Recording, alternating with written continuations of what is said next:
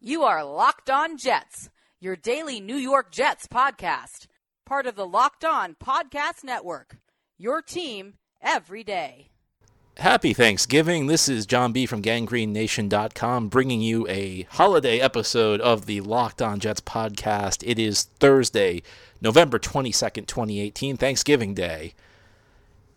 If you enjoy this show, subscribe to it on either iTunes or Spotify. And if you do enjoy it, leave the show a good review on iTunes. You'll spread holiday cheer this way. We certainly will appreciate that. If you are on the roads today or are flying on the rails, if you're traveling today, please be safe. I'll actually be on the road myself in a little bit, uh, so uh, maybe I'll see you out there. Uh, you know, the one thing I do kind of miss is the parade. I, you know, I don't get to watch it anymore because the last few years I've been uh, traveling on Thanksgiving Day, so it's a little bit of a bummer. But I'll be to my uncle's house by uh, the kickoff for the first game, which is Chicago Detroit. We have three games today in the NFL. You know, the Thanksgiving Day is really about the NFL. I always think that, and I apologize because this is a repeat. This entire episode is a repeat. We'll get to that in a little bit, but I always think of certain holidays being dominated by one specific sport. So if you're thinking, of, if we're talking about Christmas Day, usually it's full of NBA action. If we're talking New Year's Day, college football takes center stage. If we're talking Memorial Day, uh, Fourth of July, Labor Day, you know, the the spring and summer holidays. Usually, there's a lot of baseball to be watched, uh, and this is the NFL's holiday, Thanksgiving. You know, actually, I think last night, I think I always think of the Wednesday before Thanksgiving as kind of the NHL's big day because they they always load their schedule with games, I guess, in advance of Thanksgiving. But this, the NFL is in center stage on Thanksgiving. It's the Bears and the Lions kicking things off at 12:30 Eastern. That's 9:30 if you're out on the West Coast, because I know a lot of people are traveling, so maybe you're on the West Coast. Um, then the second game is a game with pretty big NFC East implications. It's Washington at Dallas. They're frequent competitors on Thanksgiving. This is a pretty frequent game that you'll see uh, today. It's uh, 4:30 kickoff in the East, 1:30 out in the West Coast, and Washington will be without Alex Smith. This is a, again a pretty important game when it comes to the NFC East, and then the nightcap 8:20 kickoff Eastern, 5:20 kickoff Pacific, and you know you can figure out Central Mountain wherever you are. Atlanta at New Orleans. So you know three games on the NFL schedule today. Um, so today's show is just a repeat of what we usually do on Thanksgiving, and it's if you've followed me over the last few years, probably for the last five years or so, I've written the exact same articles on Thanksgiving for GangGreenNation.com, and this is the third year we've done this podcast, so it's the third year I'll do this on the podcast. I'm going to read you the story of how Thanksgiving football came to be, why we see the teams that we see, and just why we have these three games. I, I, always, and I don't know whether whether you view it as a holiday tradition. Maybe you can't start your Thanksgiving now. If you're a long-time listener of this podcast, maybe you can't start your Thanksgiving until you hear your old friend John read you the story of Thanksgiving in the NFL. So let's start. The first game of each year is the Detroit Lions. The Lions host that game. Their first Thanksgiving game was in 1934, which also was their first season in Detroit that franchise had previously been located in Portsmouth, Ohio. They were bought by a radio executive named George Ritz- Richards, and he's the guy who moved the Lions to Detroit.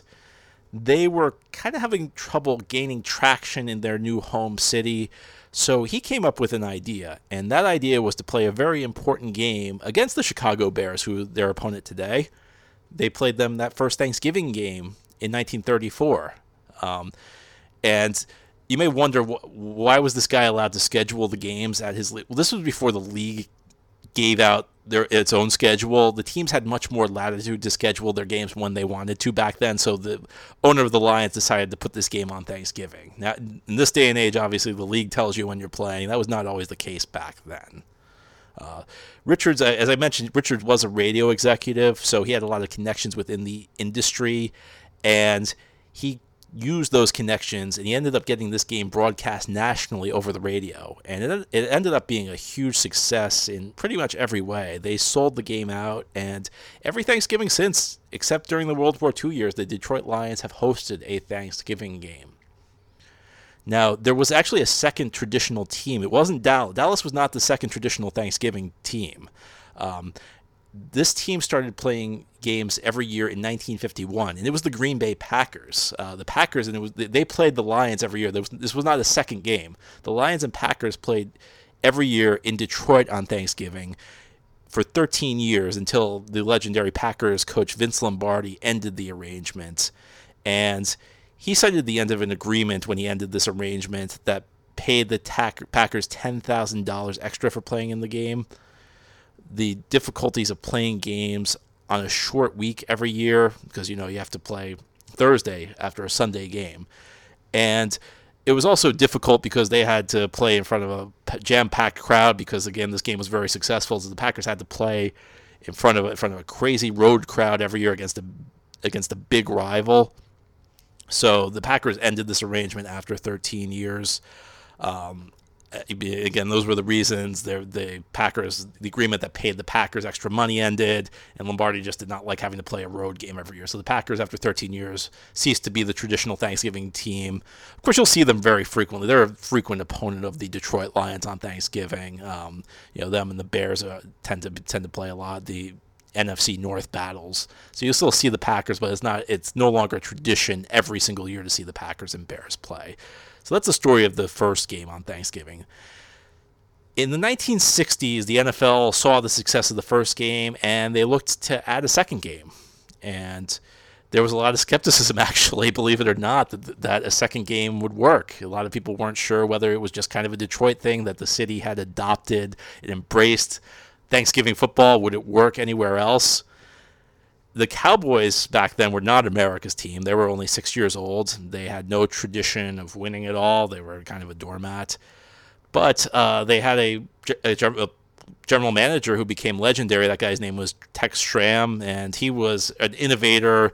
Many things like instant replay, you know, the flags that are on the goalpost for field goal, you know, the field goal post, you know, the flags at the top um, he was a driving force behind the AFL NFL merger. I mean, he was a guy who was maybe not singularly responsible for these things, but he played a big role in the advent of many of these things. So he was very excited at the opportunity to host a Thanksgiving game for the Cowboys to take that spot as a traditional Thanksgiving team to play the second game after Detroit plays the first game each Thanksgiving. So the Cowboys hosted their first Thanksgiving game in 1966. And this became an annual tradition, except for two years where the Cowboys did not play the second Thanksgiving game.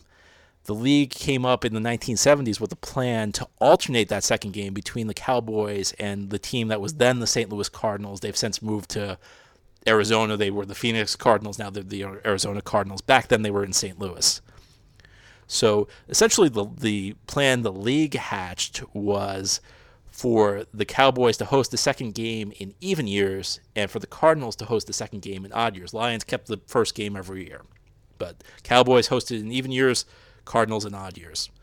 This plan went away after only two Cardinals home games. They hosted games in 1975 and 1977, but the games were not very good. Attendance was not great, so Commissioner Pete Rozelle put an end to the experiment, and a deal was struck with Schramm that the Cowboys would once again go back to being the team that hosted the second game every year.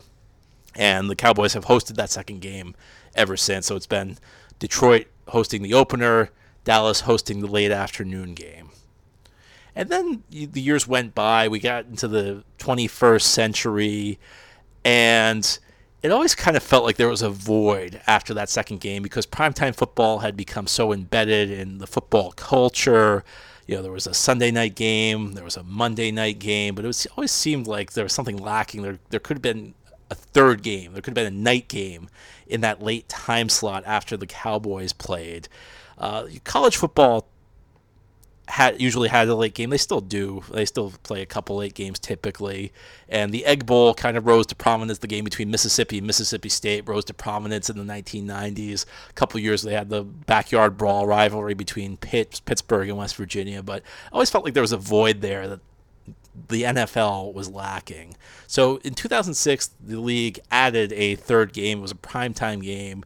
Back then, it was on NFL Network, and it was not like it was today. Back in 2006, not a lot of people had NFL Network. Um, in that first primetime game, the third in Thanksgiving, the Chiefs defeated the Broncos, and now everybody wants to host the, Thanksgiving game. You know, it's a big deal. It's this isn't like the 30s where people weren't sure it could work, or the 60s where people felt like maybe it'll only work in Detroit everybody thinks that everybody thinks Thanksgiving football is great now. So a lot of teams have asked to become the permanent host of that third Thanksgiving game. The Jets have, the Chiefs have, a number of teams have expressed interest in it. But because everybody wants to do it, the league's not going to give that third Thanksgiving team to anybody on a permanent basis. It's going to continue to rotate it.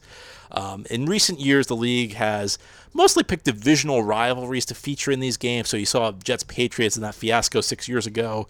You saw Ravens Steelers a couple years back, 49ers Seahawks, Packers Bears, Giants Washington.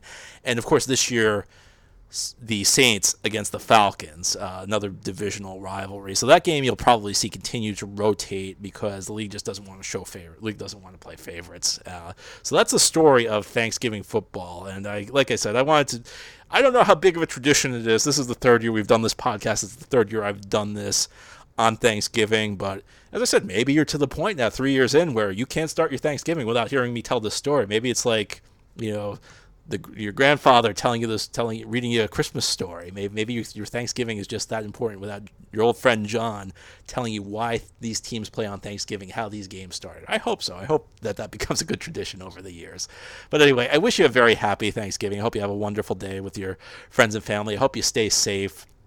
Um, you know, I hope there are no problems for you during your day. You may remember a couple two years ago, back in 16, my dad my dad had a few health problems on Thanksgiving, kind of destroyed that holiday. So I hope you don't have to deal with any of that. Um, and you know, if you're working today, I hope you you know, hope, hope it goes well for you. Hope everything, because I know some people do have to work today. You know, whether you're a healthcare worker, whether you're a public safety um, officer. And thank you for what you're doing. If you're if you're spending your Thanksgiving working, we certainly do. All of us do do owe you f- for that. Um, so thank you from from all of us. I think from all of our, not just me, but I think everybody who listens appreciates what you do. Anyway, hope you have a wonderful holiday. We'll be back tomorrow with a more regular show. We'll talk about this game that's coming up between the Jets and Patriots. We'll give you our, our final preview. But until then, just have a wonderful Thanksgiving and take care, everybody.